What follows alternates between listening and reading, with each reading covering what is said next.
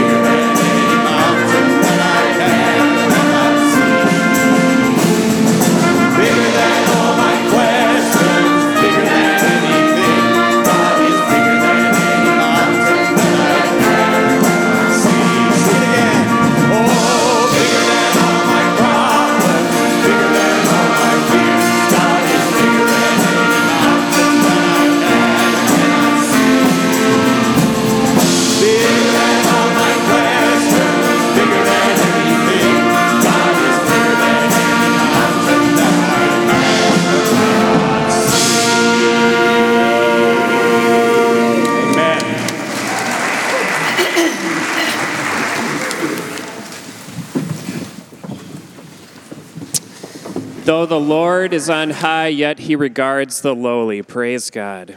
It strengthens us to sing and proclaim these truths together as a church body. And as we grow to know each other's stories more and more, the beauty of knowing that God is bigger than anything in our lives just increases. So let's dive into relationships with one another more and more and thereby glorify God. In a moment, we will pray the Lord's Prayer together. And let us remember that the order that Jesus teaches us to pray matters. That as we see God as our Father and ask Him to be glorified, the petitions that we bring before Him fall into perspective. We gain perspective as we understand our adoption into God's family through Christ's sacrifice alone. And we gain perspective as we ask for God's purposes to reign in and through our lives and in the world around us. So, with all that said, let's stand again and let's pray the Lord's Prayer together. Let's pray. Our Father, who art in heaven, hallowed be thy name. Thy kingdom come, thy will be done, on earth as it is in heaven. Give us this day our daily bread, and forgive us our debts, as we forgive our debtors and lead us not into temptation, but deliver us from evil. For thine is the kingdom, and the power, and the glory forever. Amen.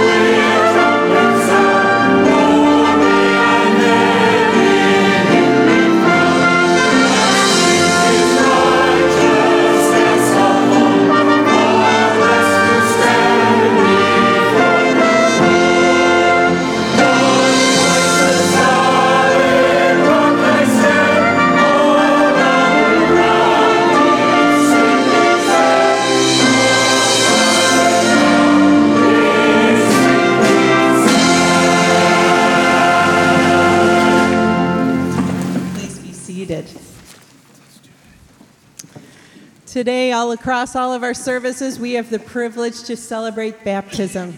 And so, in a moment, we're going to see many of our friends proclaim publicly their faith in Christ. And as they do that, we can be encouraged in our own faith and be spurred on. And if you haven't been baptized yet, then sign up for the next one. This is a great time to do it. So let's watch and celebrate with our brothers and sisters. Hola, buenas tardes. Mi nombre es Stephanie Álvarez y el día de hoy Me bautizo y acepto a Jesucristo como mi Salvador para seguir sus pasos, esperando que mi hijo siga mis pasos. Gracias. Hi, Wheaton Bible. My name is Antanya Prentice. Most of our elementary kiddos might know me as Miss Antanya. Uh, my parents made the choice for me as an infant to be baptized, but today I am here making the decision on my own publicly that Jesus Christ is my Lord and Savior. Hola, mi nombre es Emanuel Pérez y yo me quiero bautizar hoy porque es un mandato de Jesucristo y quiero demostrar mi fe en Él a todos. Mi nombre es Silvia Edwards, estoy muy feliz porque me voy a bautizar el día de hoy y quiero compartir con todos ustedes que amo a Jesús porque Él es mi Señor y Salvador. My name is Tatiana Sorra Ramirez. I am getting ready to get baptized. I I want to get baptized because I accept Jesus as my Lord and Savior and I'm ready to start a new life with him. My name is Georgia Hughes and I'm getting baptized today because I want everyone to know that I love Jesus. Hi, I'm Kathleen Walsh and I am getting baptized today. I did get baptized as an infant, but through my journey, I want to get baptized again. As this is the day I enter the world, I want to tell Jesus Christ that He is my Lord and my Savior. My name is Vivian and I'm getting baptized because I love Jesus Christ, my Savior. Hi, my name is Olivia Smith and I, I want to get baptized because I love Jesus and He's my Lord and Savior. Mi nombre es Caterina Duque y hoy me estoy bautizando porque quiero declarar mi fe, quiero dedicar mi vida a Dios y siempre caminar de su mano. Y también estoy muy emocionada de ser parte de esta familia. My name is Irene and I am getting baptized today because I decided to give my life to Jesus. My name is Mike. I'm getting baptized because I want to renew my faith in Jesus Christ. My name is Joshua and I'm getting baptized today to proclaim my faith in Jesus Christ to everyone and to share my love and gratitude for what he did on that cross to destroy my sin and everyone's sin by his blood. Hola, muy buenos días. Mi nombre es Enedelia Fernández. Estoy muy contenta de poder bautizarme, ya que el día de hoy reconozco que Jesucristo fue, es y será nuestro gran Dios y Salvador. Muchas gracias a todos por acompañarme. My name is Sadie Case Woodbury, and I'm getting baptized today because I love Jesus Christ and I want everyone to know that. My name is Lucy Rudiger. I'm getting baptized because it's showing people I believe that Jesus died on the cross for my sins. Este, ahora mm, voy a, voy a bautizar esta fecha que Dios encontró a mí, encontrará también. Gracias a Dios me vino a decir a mí que voy a bautizar. Gracias a Dios. Estoy con Él ahorita.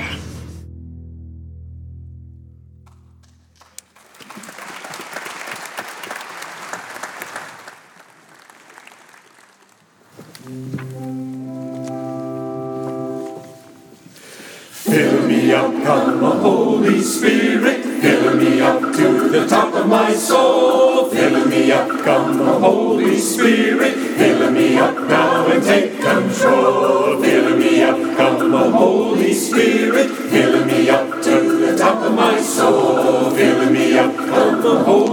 Spirit. Fill me up now and take control. Fill me up, come a Spirit, come. Fill me up, Holy Spirit, oh, come. Things try to fill me up. Fill me up, come, a Spirit, come. So many things try to weigh me down. Fill me up, come, Holy Spirit, come. Fill my heart now until you stay. Fill me up, come, Spirit, come. And chase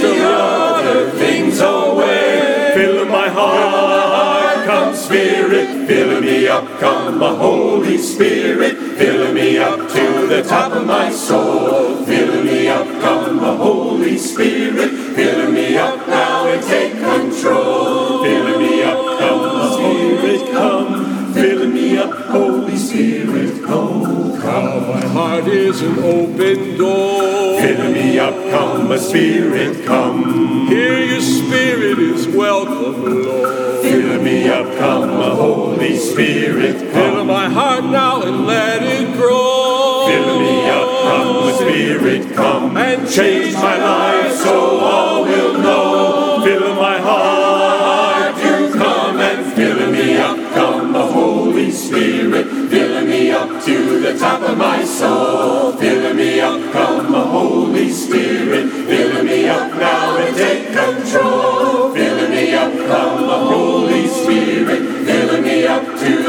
Top of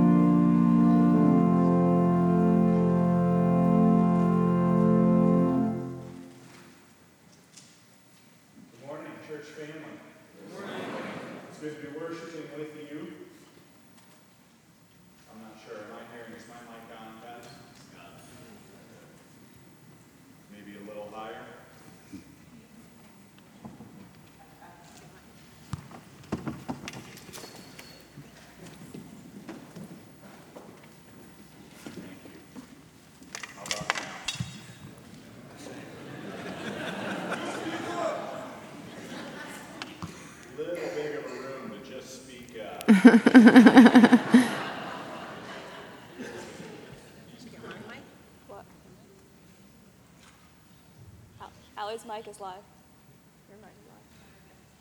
I'll look for a way. Now the question is which one?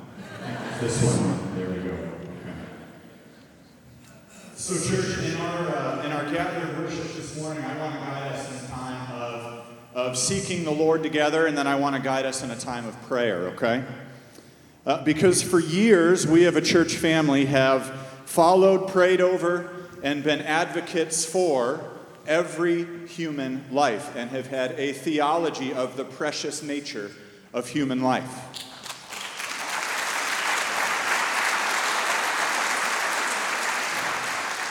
And so this morning, we desire our posture to be one of prayer and of reminding ourselves of this theology and of what faithful presence means. Because on Friday, we did observe the significant and consequential ruling of the Supreme Court of the United States of America to overturn Roe v. Wade.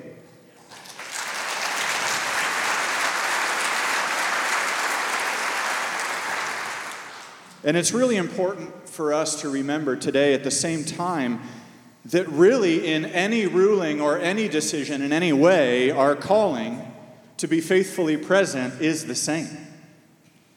Faithfully present and prayerful people.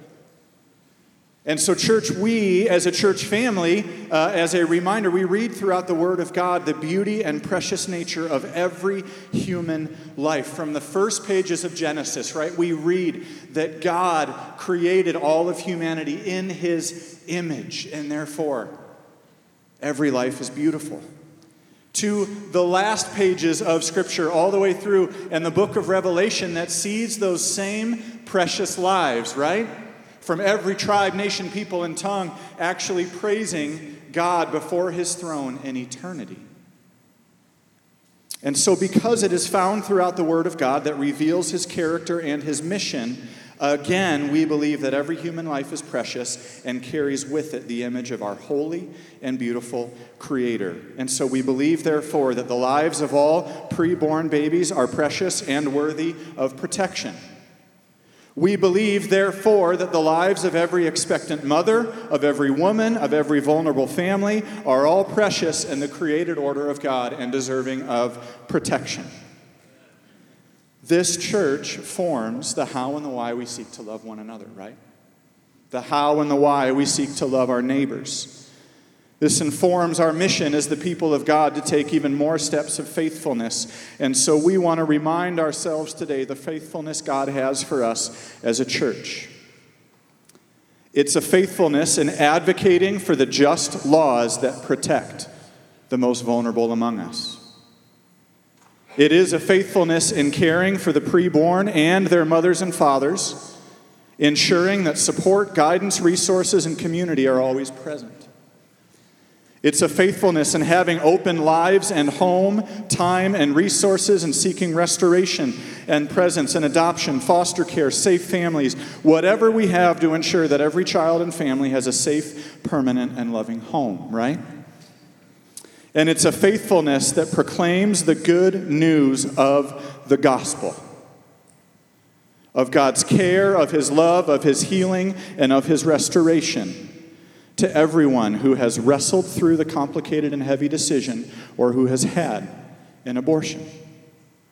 And I want you to hear that this morning. If that's you, we declare this morning that the good news of the gospel of God's care, love, healing, restoration is found in Him. And it's a faithfulness that proclaims the good news of Jesus Christ to a world in desperate need of Him. So, church, we have a high and holy calling. And as we've been preaching um, from the Gospel of Matthew and through the Sermon on the Mount in recent weeks, we know we're called to be salt and light, to be bearers of beauty, goodness, and truth as a world looks on. Amen? And so, church, what I want us to do, and I've asked us to do this before, we're going to pray together. If you are able, and if you're not able, it is totally fine. I want to invite us to be on our knees in prayer before the Lord this morning for our precious babies, for uh, every precious life, as we've just talked about.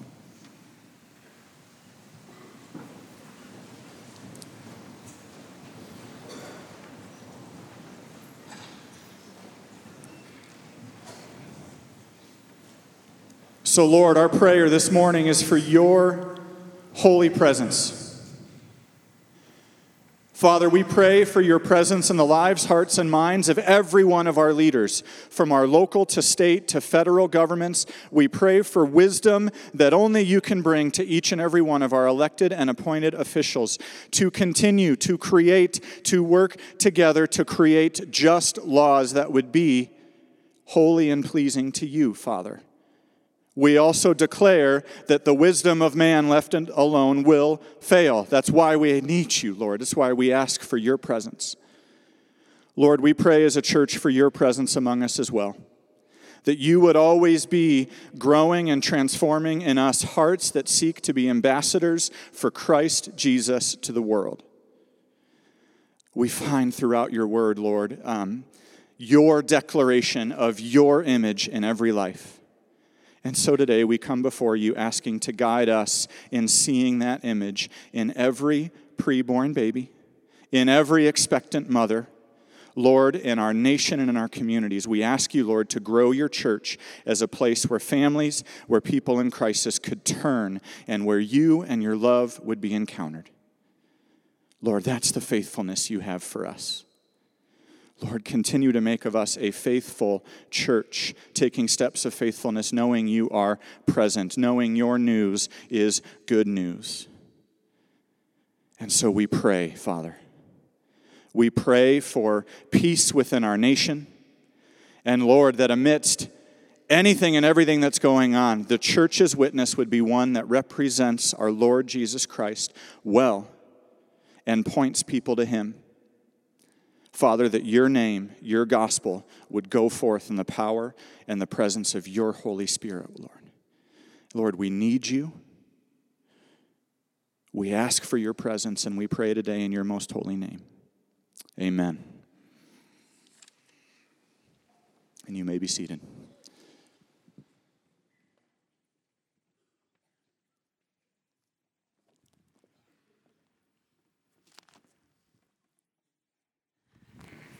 Good morning, church. Would you stand for the reading of God's word?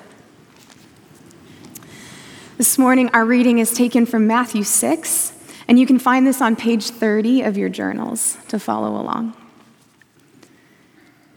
Be careful not to practice your righteousness in front of others to be seen by them. If you do, you will have no reward from your Father in heaven.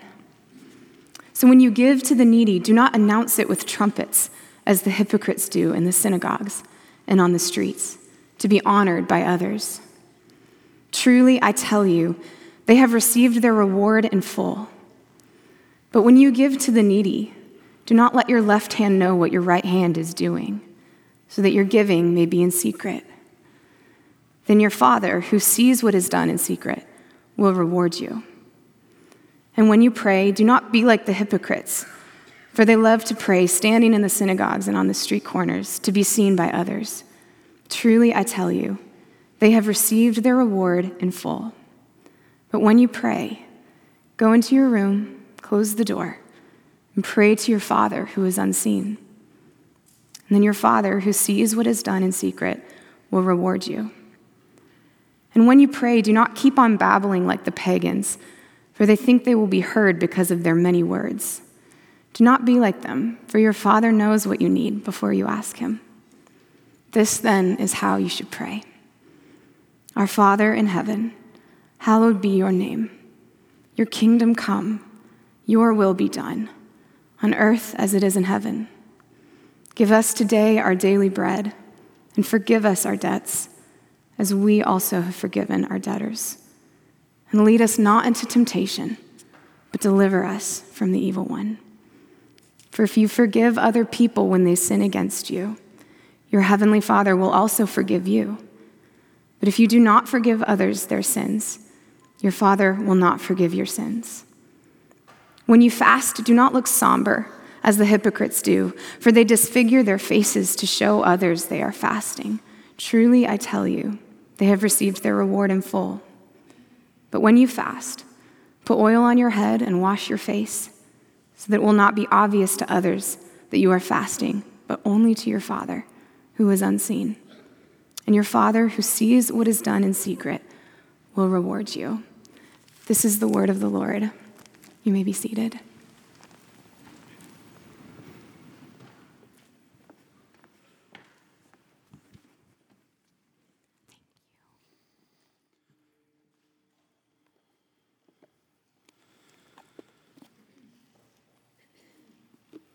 Well, good morning, church.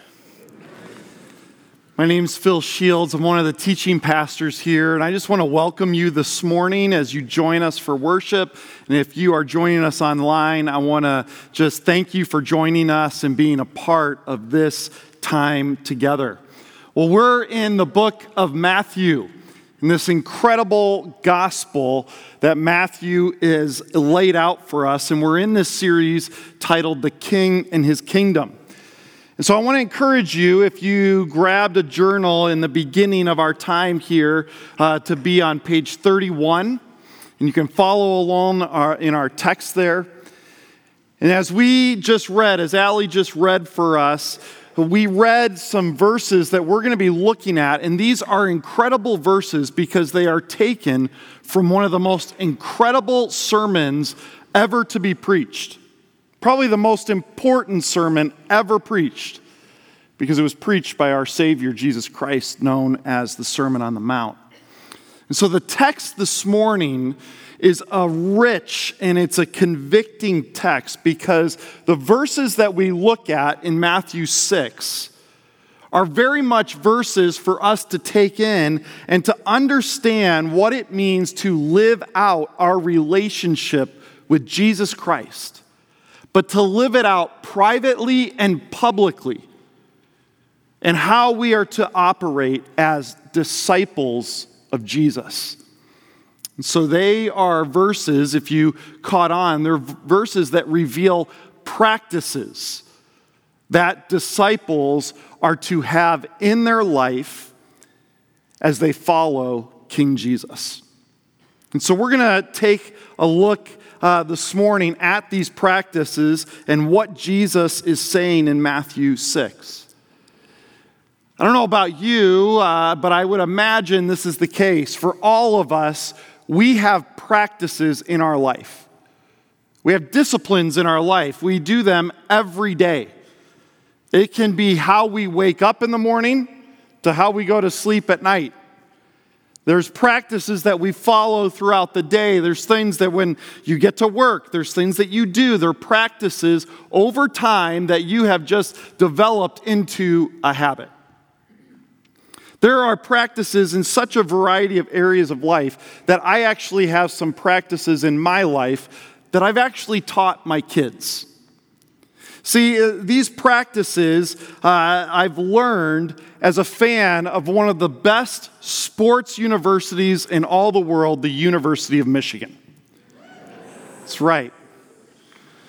See, as, as I've learned those, as a fan of the, the Wolverines, there are these practices or disciplines that, that I have as a fan. And so I've taught them uh, to my kids. And now my kids live them out. One of those is that you are allowed to talk to any complete stranger in the world that is wearing Michigan gear. You can walk through uh, hallways and through the airport. And when you see somebody that's wearing Michigan gear, I've taught them that you are allowed to say a phrase to them. That phrase, you make eye contact, you smile, and you say, Go blue. That's right. Well, there's also another practice that comes along with being a Wolverine fan, and the, it's basically a simple one. It's that no matter what, no matter what you're doing, you don't ever cheer for, support, have mercy for, or like the university in Columbus, Ohio. Now, you might be thinking, that is anti Christian, and I'm just going to tell you, Jesus understands. okay? See, these are practices in the simplicity of being a fan. And if you have practices in being a fan of a university or following someone, whatever it may be, how much more important is it to have practices in your faith? See, we as disciples have to have these practices, and, and Jesus ends up in the Sermon on the Mount. He is talking in this section about these practices that are expected of disciples.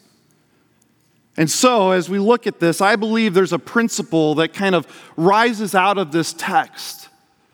And it's something that we have to pay attention to. And it's simply this is that the motivation of our hearts reveals the authenticity of our faith. The motivation of our hearts reveals the authenticity of our faith.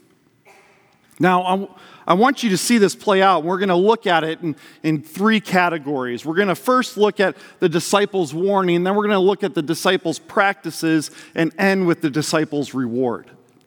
So let's start with uh, the disciples' warning.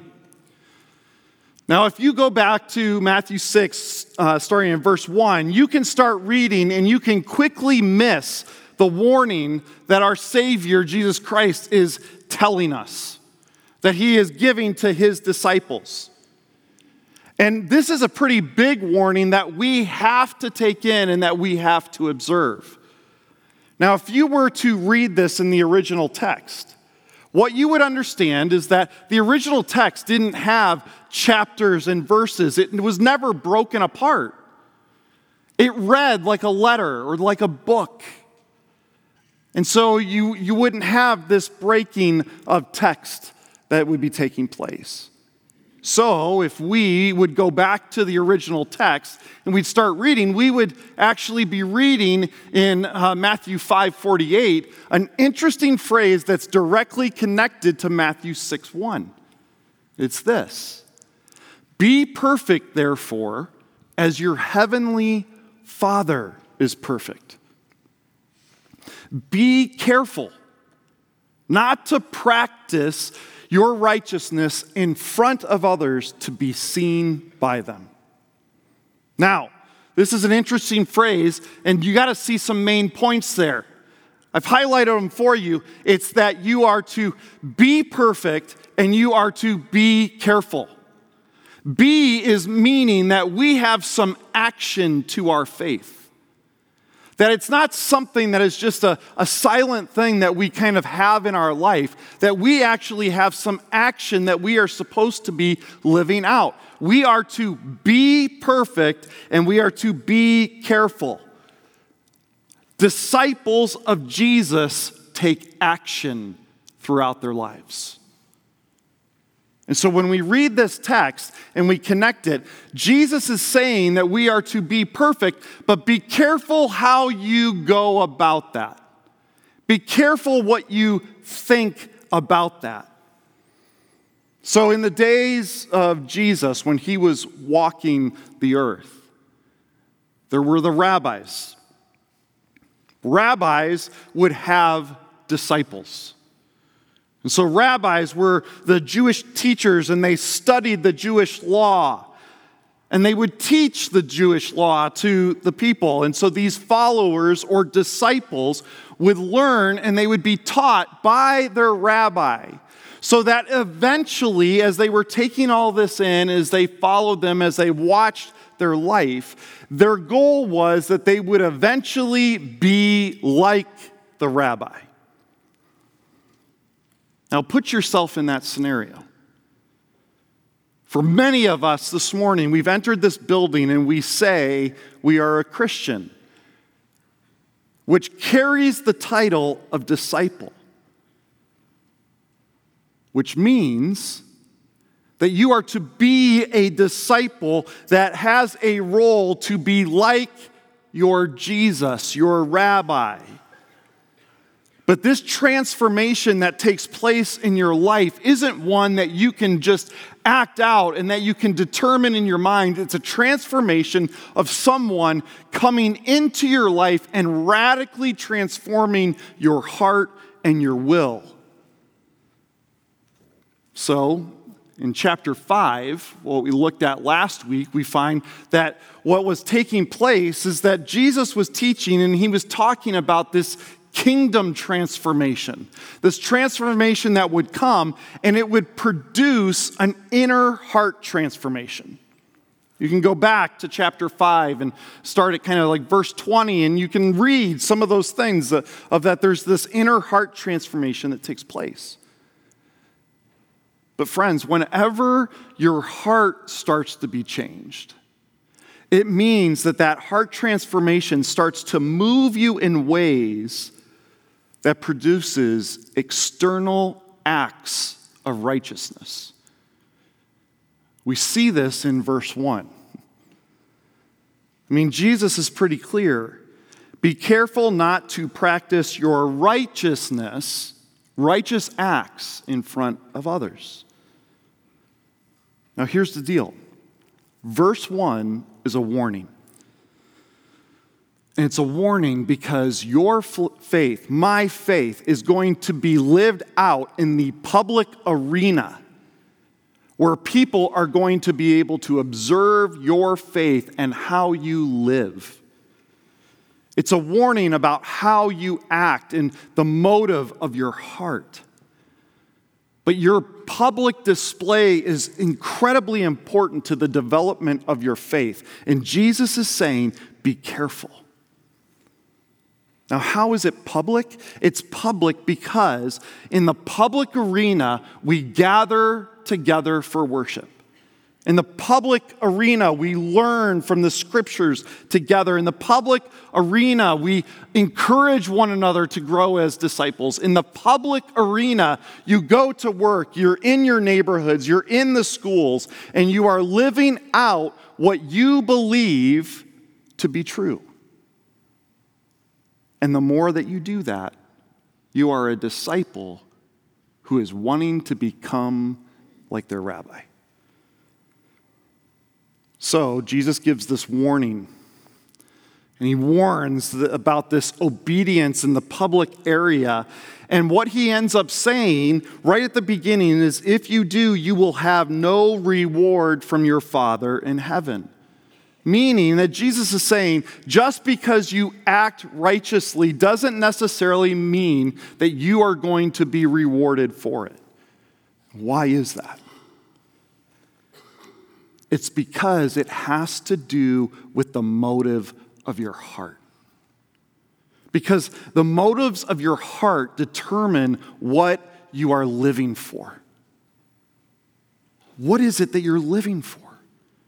See, verse 1 is a warning about the motive of your heart. A motive is basically the reason that you are doing something. Often those, those hidden or not obvious things, but you have a motive for living that out. So let me ask you, what is your motive for living your faith out publicly?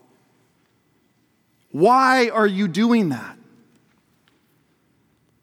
Maybe we need to ask why is there a motive for, for living out our faith publicly, and yet Jesus ties a warning to it?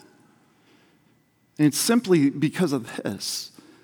Jesus is, is giving this warning because there is a problem that this text is going to address. And the problem is that the motivation of your heart and my heart is under attack.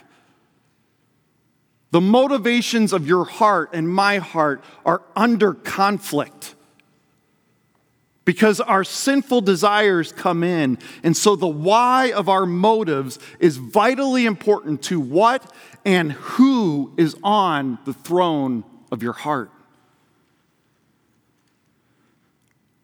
Why you do things is going to explain who is ruling your heart. So let me ask you Are you desiring glory for yourself, or are you desiring to give glory to the one that deserves it? In verse 2, Jesus ends up very quickly, he refers to the hypocrites.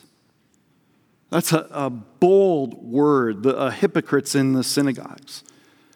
And so he is preaching this sermon. His followers are hearing it, but the religious leaders are hearing it, and they are hearing him call them hypocrites because they, the way they were living, the motive of their heart.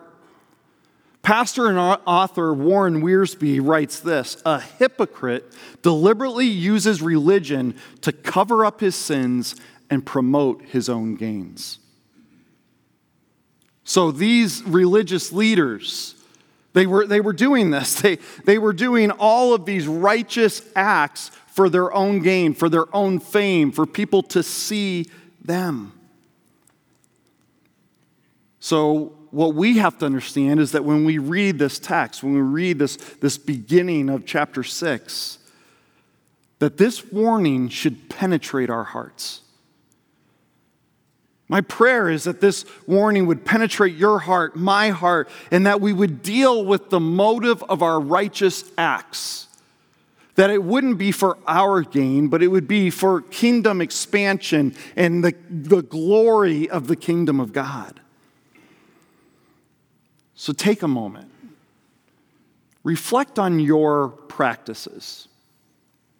Are the righteous practices you keep to make you look faithful to others or to become more like Jesus?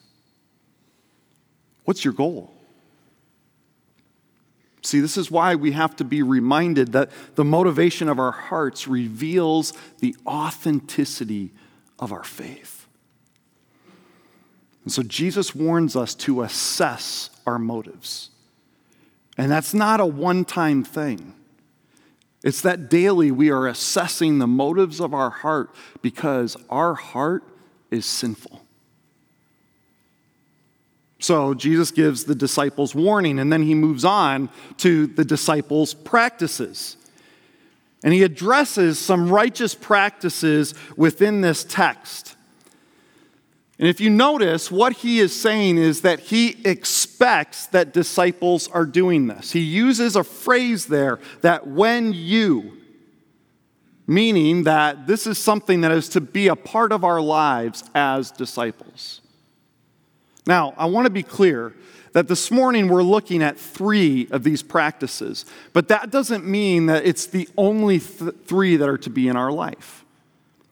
I think when we're looking at this, and we're going to look at some things in the weeks to come, but the reason Jesus addresses these three items here at the beginning of chapter 6 is because these are the three items that the religious leaders abused publicly.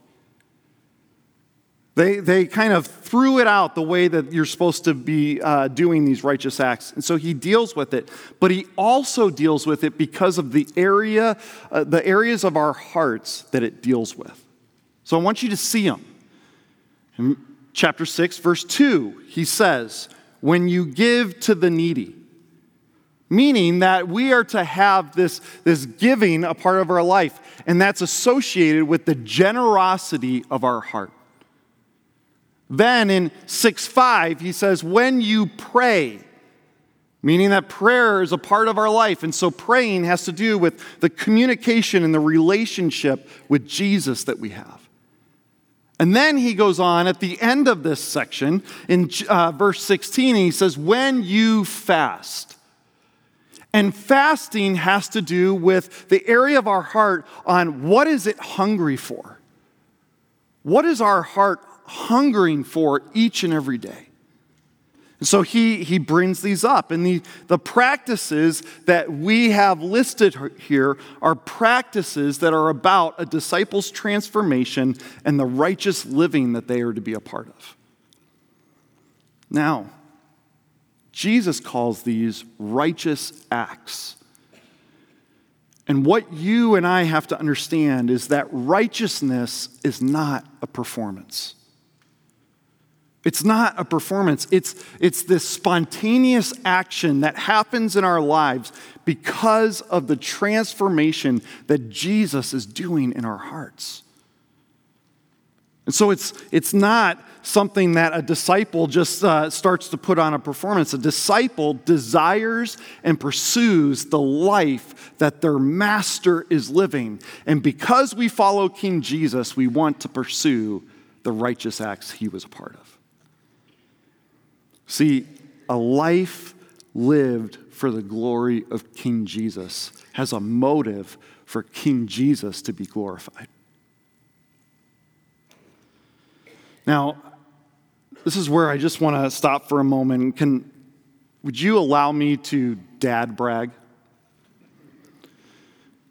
Just so you know, if you would have said no, I would have still done it, okay?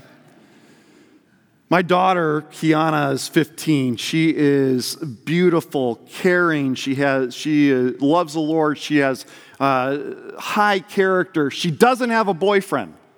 That's a great thing.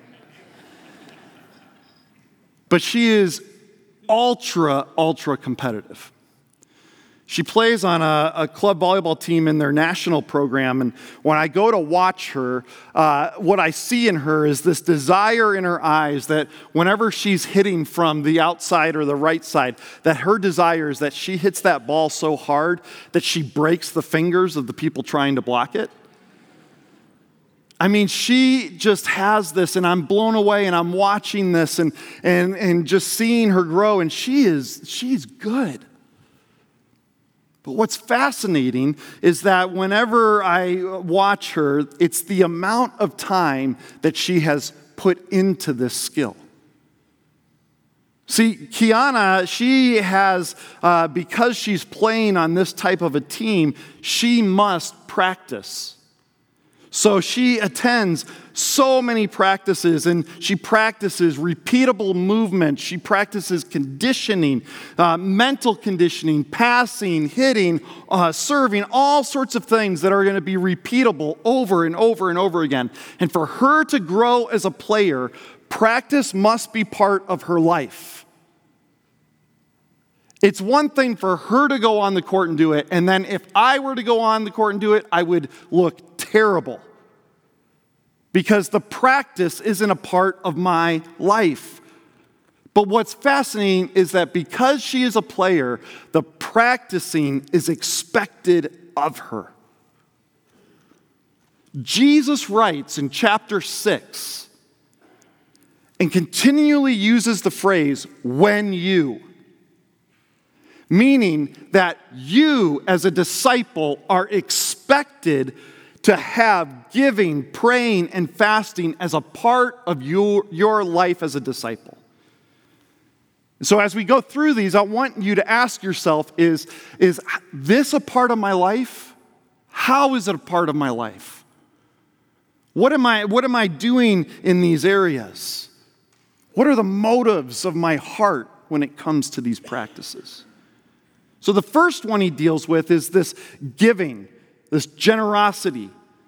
He ends up saying in, in verse 2, he says, So when you give, the expectation to the needy, and then do not announce it with trumpets. Notice he, he says this is what you should not do. And why? Because you shouldn't do it to be honored by others. So, what, during this time and, and today, the spiritual person would see the needy and desire to help and care for the situation they were in. But Jesus addresses this uh, from an interesting perspective. See, it seems that this, uh, the religious leaders were elevating uh, this, uh, this motive, and it's been carried out throughout history that those who care for the needy often want the most human praise. It's this thing that invades the heart. And so they ended up that they make this discipline public to gain notoriety by the people around them. So Jesus is literally saying not to do this. He says, don't announce it with trumpets. What's interesting is during this time, uh, where people would put the money for, uh, for the needy would be in these baskets that were shaped like a trumpet, and they would drop their money in it. The modern day uh, phrase to this would be, don't toot your own horn.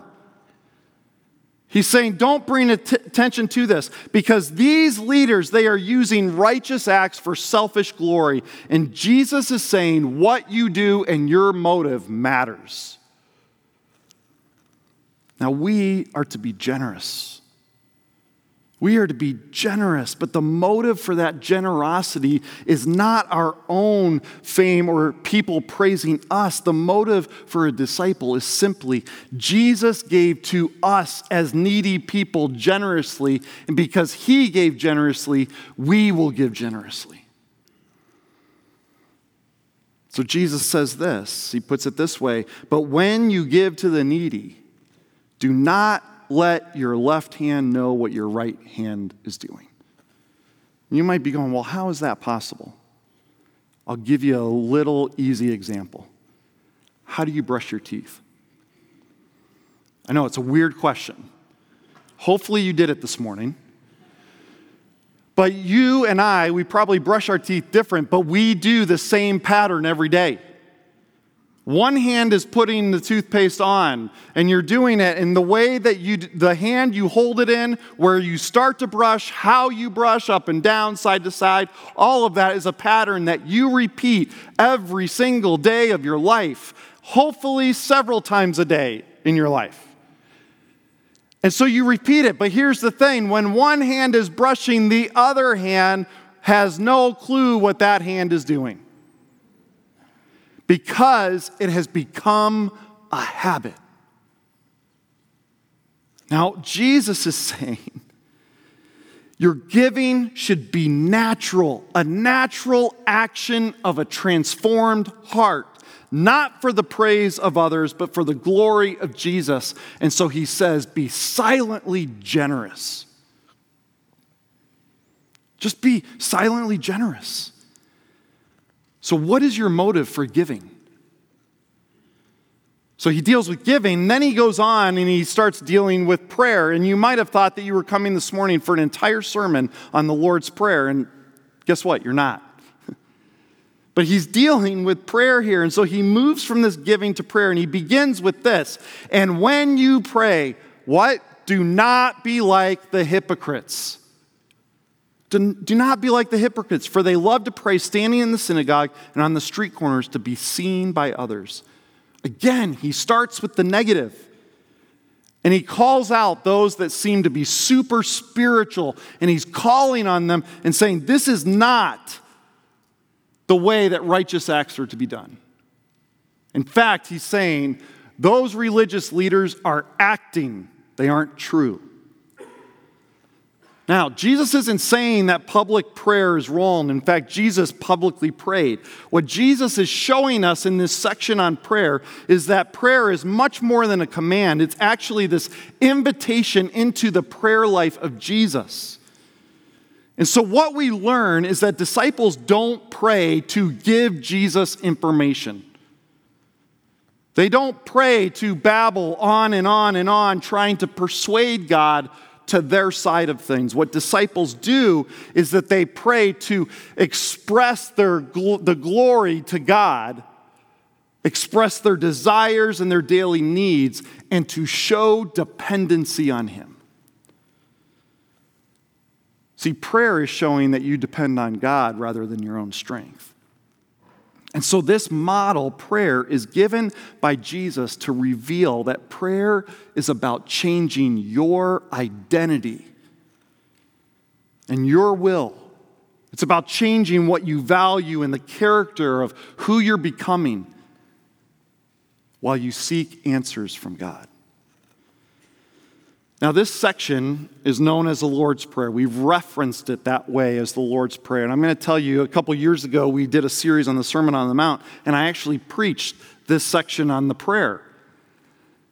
And I said it back then, and I'm going to say it today. This actually isn't the Lord's Prayer. The Lord's Prayer is actually John 17. And what we should call this is the disciples' prayer. And you might be going, Phil, that, uh, you're kind of going against a lot of history here. But here's why. When did Jesus ever have to pray for forgiveness? He was sinless. What he's doing is he's creating a model. And if you were to turn to John 17, and we would look at that as the Lord's Prayer, what we see is that there he is praying for his disciples and praying for glory to be given to God through his life and through him willingly going to the cross. But what he does is he loves us so much is that he says, This is how you should pray, and this prayer is directly tied to your motives. So, what does he do? How is it tied to motives? He ends up starting, look at verses 9 and 10. It starts with Our Father in heaven, hallowed be whose name? Your name. Whose kingdom? Your kingdom. Whose will? Your will. Everything in these first uh, in these two verses is pointed to God's glory and saying, this is what we want. We want you to be seen. And so he pray he says, this is how disciples pray. And when disciples pray like this, they find it difficult to be praying selfish prayers. Because your focus is on the will of God rather than your own will because you're praying for God's kingdom, the king's kingdom, and his will to be done. And so it's, it's this perspective of looking at God first. And then he goes to verse 11. He says, Give us today our daily bread. Where does most of your anxiety come from? When you start thinking about anxiety or fears, when, what does that start to creep in on? Most often for me, it always has to do with the future. For my kids, for us as a family, whatever it may be, anxiety will come and I'll start thinking about the future and future comes in. But this prayer, if I'm going to be praying to God, what He is saying is focus on today and daily. Now, planning isn't wrong, but what Jesus is saying is that this focus is on the daily needs to keep us grounded and dependent on Him. So, how are you being dependent today in your daily needs? And then he goes on in verses 12 through 15, and he ends up in, in these verses, he starts praying about forgiveness. And he says, You should be praying about being forgiven and forgiving others and not uh, having these spiritual attacks come. Now, see, when you pray so others see you and hear you, you tend to forget your sinfulness. You tend to forget that you are in need of, of forgiveness. But yet, Jesus is teaching us in these verses to not be disciples who just sit completely relieved that they are forgiven. But we are to be disciples who pray and are grateful for the forgiveness, and then we pray for the strength to forgive our enemies, to forgive the ones that we don't want to forgive, to pray against the spiritual attacks that are going to come. See, disciples understand that forgiving others shows spiritual growth as a disciple more than praying publicly. And so he deals with this and he says the motivation of your heart when it comes to prayer should be that you desire private prayer because it's intimate, it's close, it's about a close relationship with Jesus. And because private prayer leads towards a deep closeness with the King, that will allow then for your motives to be right when you pray publicly.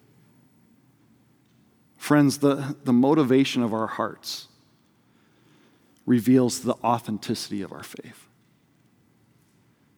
So then he deals with, he's dealt with giving and prayer, and then he moves to fasting. And we end up seeing this in verse 16. Look what he says. He says, When you fast, expectation, do not look somber. And then he says, You don't want to show others. So, what is he talking about here? What is fasting? Well, if you were to go back in the Old Testament to the book of Leviticus, uh, you would end up finding in Leviticus that fasting means denying yourself. And in Leviticus 23, the nation of Israel is given this command to fast and you, fast from food and take that food offering, present it to the Lord, because that was the day of atonement, meaning that was the day that God was taking care of the sins of the nation. Fasting was that time whenever you felt hungry, it reminded you of why you were fasting and that God was dealing with your sinfulness. And so, Israel did this. We see throughout the Old Testament that fasting was often done as a nation for a variety of things. So it meant that people often would know that others were fasting. So he's not saying that it's wrong for people to know. He's dealing with the motive of the heart again. And that what these religious leaders were doing is that when they would go to fast, this righteous act, they would walk around like they were sad. They would put a, a, face on and they would walk around so that it would bring attention to themselves. So, what ends up hap- happening here is that Jesus ends up saying, I expect that you're going to fast so that you remember the dependency on me. But he's saying, when you fast, do it privately or make sure that people don't know. And so, how does he say it? He ends up saying, Put oil on your head and wash your face. Why? Because you should walk around like you look good, like everything's normal.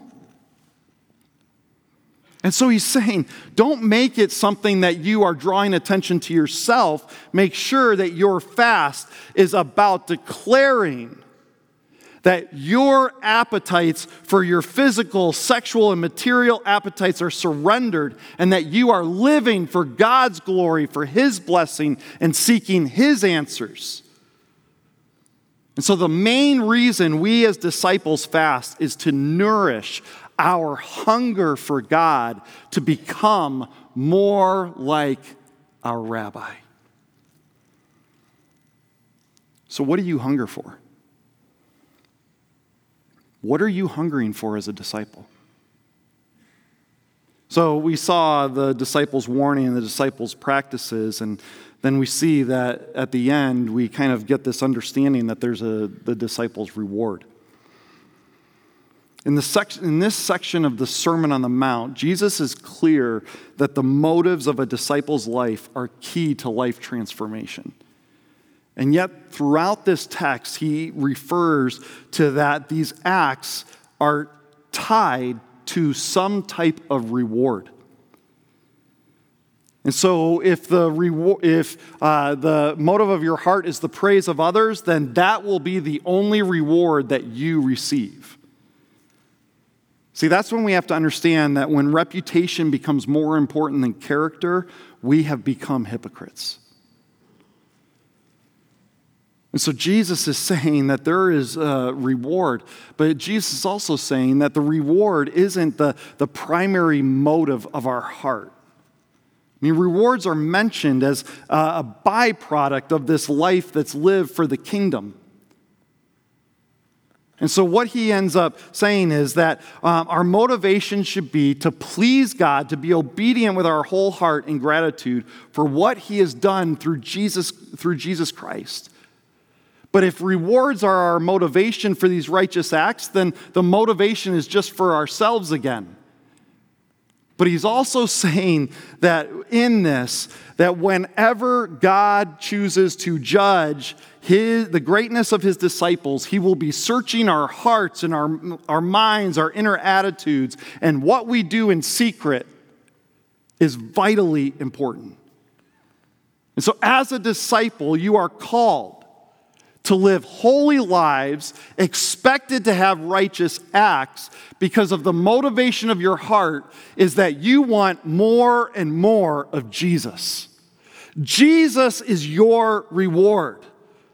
More of Him being in your life is a reward in this life and for all eternity. And so we look at these practices and we realize the practices, the whole reward of it is our Savior, Jesus Christ. He's your reward. But what's fascinating is whenever I read through this, I am reminded that my Savior, my King, did these very things.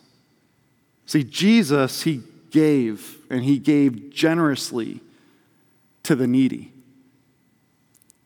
You and me. Because of our sinfulness, we are so desperately needy. And in, in the end, he, because we are needy, he laid out a model to relate and to communicate with him. And as we pray to him, Jesus also prayed in John 17 for us. And he uses these words I pray for them. I am not praying for the world, but for those you have given me, for they are, are yours. And so he is praying for us.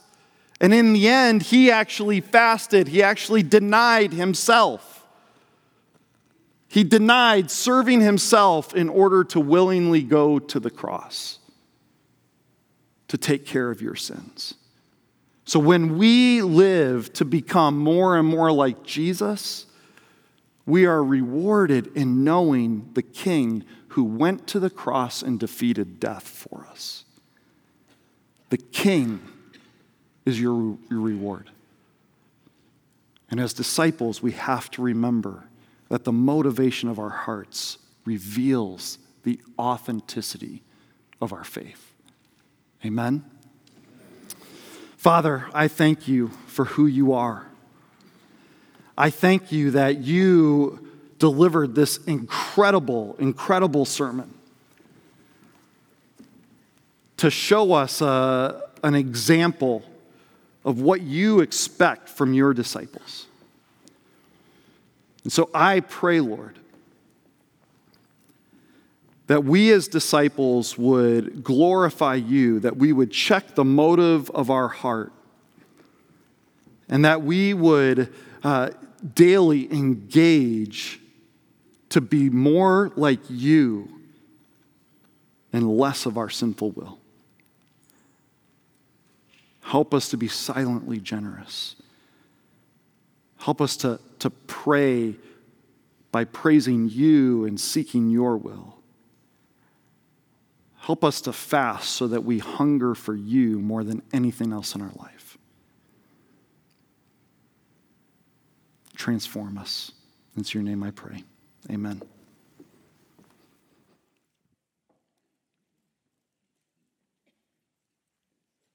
Pray with me. Our Father,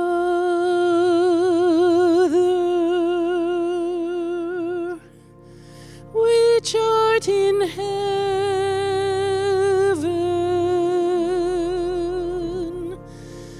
hallowed be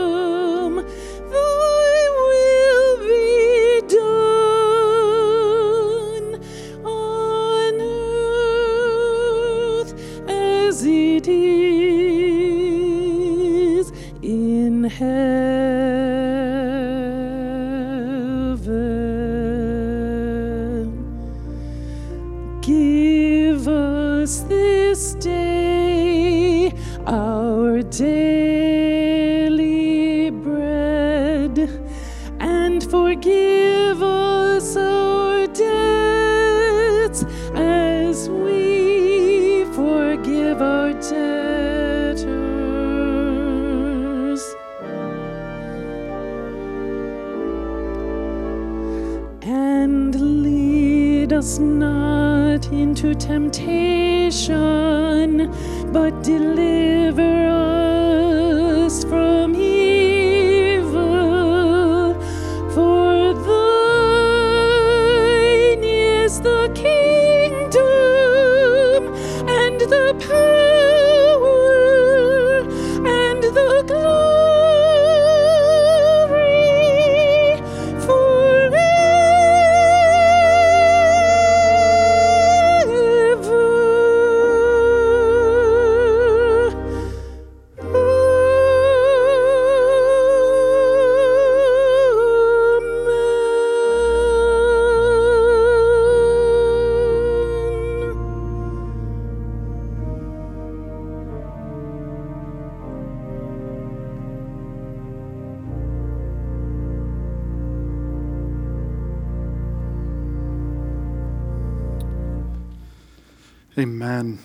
Would you stand with me?